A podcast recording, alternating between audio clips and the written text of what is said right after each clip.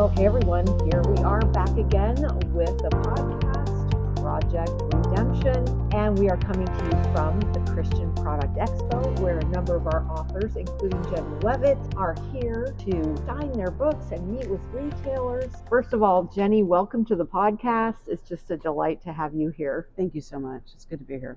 Let me first ask you, just so we can get a sneak peek into how God worked in your life and drew you to Himself. What was that redemption story in your life?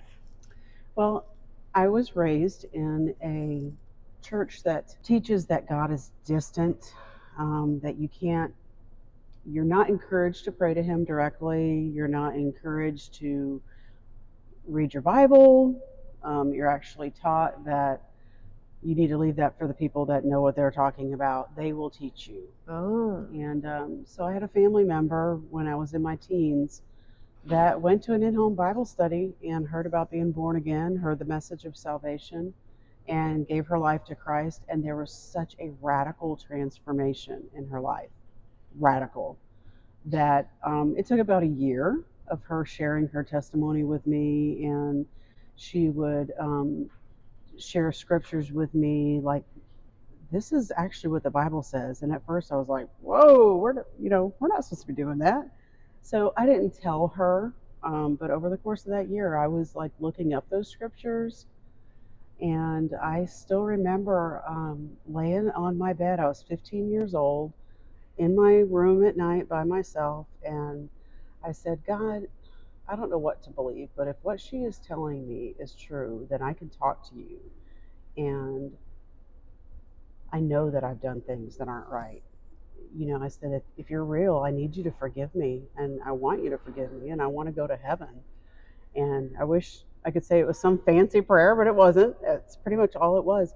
But in that moment, God was so close that it was like I could feel him right there in that bedroom. And I just knew that I was forgiven. It was like that that weight of all those bad choices and things that I had done was just lifted. And I had never gone to a uh, you know church service and heard the message or anything at that point. That was just somebody's testimony impacting my life. mm, Um, and you know, it took about a year. Um, I just started praying. I was like, I need to know how to do this. I don't even know what to do. And just started. And in the course of that year, just just from picking up a Bible and starting to read on my own, um, God dealt with me about my mouth. I, wow. yeah, God dealt with me about my music. I changed my music habits. Those are the two big things. Just from reading His Word, Living and breathing Yeah. and active. really is. You know, and I Wow. thank God. Um, I, I had started praying for just a good church where people just loved Jesus, and He did lead me to one. And eventually, that's where I met my husband. And um, Wow. but yeah, no doubt in my mind that that was when God redeemed me that night. Just Mm, crying out with a very simple prayer, yeah. But an honest an prayer. honest prayer. And he loves to answer those kinds of prayers. He does. He does. Wow.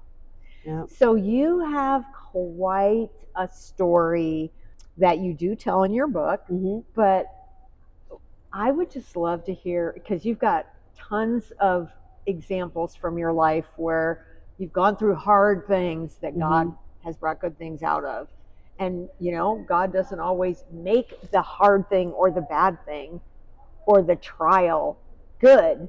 It's that he brings good out of it. Yeah, so true. yeah so Mhm. tell us one of those stories that really illustrates how he has worked in your life Mhm. to restore you and restore Mhm. uh, you know maybe what the enemy meant for evil Mhm. god restored Well, not long after I gave my life to Christ as a teenager, when I started reading scripture, and again, I wasn't in church, I had never heard a sermon, I came across the verse that says, He will never leave us, He'll never forsake us. And I remember as a teenager, maybe part of that was because I'd been taught that God was so distant, you know, but just the thought that He wanted to be that close to me, that He wouldn't leave me. Maybe that's why I clung to that so much, but it just really through that season of my life was like the verse that I held on to. And I didn't even know that just a few short years later, when I was in my early 20s, um, I battled cancer and it wound up being stage four cancer. And I had to go through chemo and radiation and surgeries. And, you know, and at that point, we I was married and we had um, Caleb was three and Jacob was a baby. There were so many times when I was like, okay, you said you'd never leave me. You said you'd never forsake me. So that wound up being like that anchor that I didn't even know that I needed um, but he gave it to me. And so during that time, um, like one of the times, that same season of life, my mind battles were my boys because they were so young. I knew at that point I had been a Christian long enough that I was like, I know I'm right with Christ. I know where I'm going to go if I make, you know, if I die, I know I'm going to make heaven my home. Um, but God, my boys, really? Like, what is my, how is my husband going to be a single dad to a three year old and a three month old. Like, I, how is this even going to happen? And that was the constant mind battle for me. And I was like, somehow, and I love Romans 8. And at that point, that was another lifeline. The whole chapter was a lifeline Mhm. for me, where I would like write parts of that and stick it up around my house. And so I was like, somehow you said that you're going to work good out of this for those that love you, and you know that I love you. So somehow, and I would still just get these assaults. And one night I went out in the living room in the middle of the night and I said, God, I'm not leaving until you give me some peace or something about this because I cannot keep having these mind battles about my boys. Like it's enough that I'm going through these treatments and everything. I, I can't be doing this. And I don't know, hour, hour and a half, it could have been 15 minutes when you're really like wrestling with God. I don't know. Mm, But in a moment of time, it was like he said, Jenny, they were yours before they were mine. I love them more than you do. If I choose to call you home, I'm going to take care of them. mm, And it was such a like, oh, okay. that has settled it. Like Yeah. that was no longer a mind battle to me, even when the boys were growing up. It wasn't a mind battle. So then, fast forward to 2015, um, our boys were on the way home from a church event and were hit by a drunk driver. And that youngest boy, that was a baby back at that time, was 17 and um, died on, Mm. on the roadway at the accident scene. And I didn't know that at the time. And I was at the house. We had just heard that there was an accident. My husband was going to the accident scene. And I was pacing back and forth. There's so much uncertainty. And I finally, it was that same mind battle. My boys, boys, boys. And I finally said, God, it's enough. All those years ago, you said they were yours. You said you loved them. If it's our boys, I'm just going to have to trust you. You said you love them more than me. mm. And and it that gave me such a peace that I'd had 20 something years before.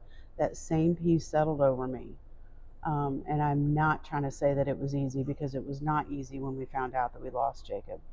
But that same peace was like, all right, God, somehow you brought good out of the cancer because there were, I could, there were other, so many things that God had brought good out of that season of our life that I was like, all right, somehow you're going to turn this for your, for your good. You're going to get glory for this somehow Mm. and he has. You know, my, my husband is a man's man, and so he's always like, mm, if the devil's going to take one of our sons, we're going to give the devil a black eye. We're going to tell people how good God is, how he's been faithful, how he's walked with us. Mm. And he has. Carol was mentioning when we were pitching your book to the retailers about how, at what point was it that you looked back and realized that the one God took was the one that was saved? Mm. Tell us about that. So the one that Jacob Jacob passed, the one that survived, Caleb. Um, he was involved in church. Uh, Caleb has always been our stubborn one, Hmm. strong-willed, stubborn. Um, so him and my husband, when Caleb was growing up, they butted heads a lot. I really was hopeful that Caleb was right with Christ. You know, you always hope that your children are. He was serving, he was in the church serving. Right, right. Um, but it wasn't, he was in a medically induced coma for a while after the accident. And it wasn't until he actually came out of that, um, which I'm actually grateful I wasn't there that night because he asked about Jacob right off the bat. Mm.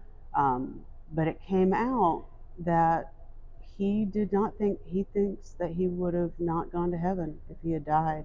And there's like a whole story about that. I- I write about in the book, but he was having nightmares in the ICU unit um, where he was being chased and got to the edge of a cliff.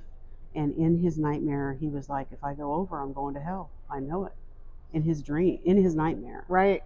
And so when he um, came out of the coma and he prayed with my husband and was like, I know I'm not right. And so he got his heart right.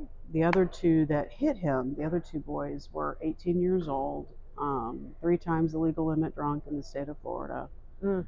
My husband is had actually tried to talk to them, just they were not believers, which that's a whole nother that's a whole nother story too how god brought that around but and then four days after the accident i found a poem that jacob wrote and Jacob jacob's not a writer he was an artist. He did all kinds of leather tooling and painting and stuff with his hands.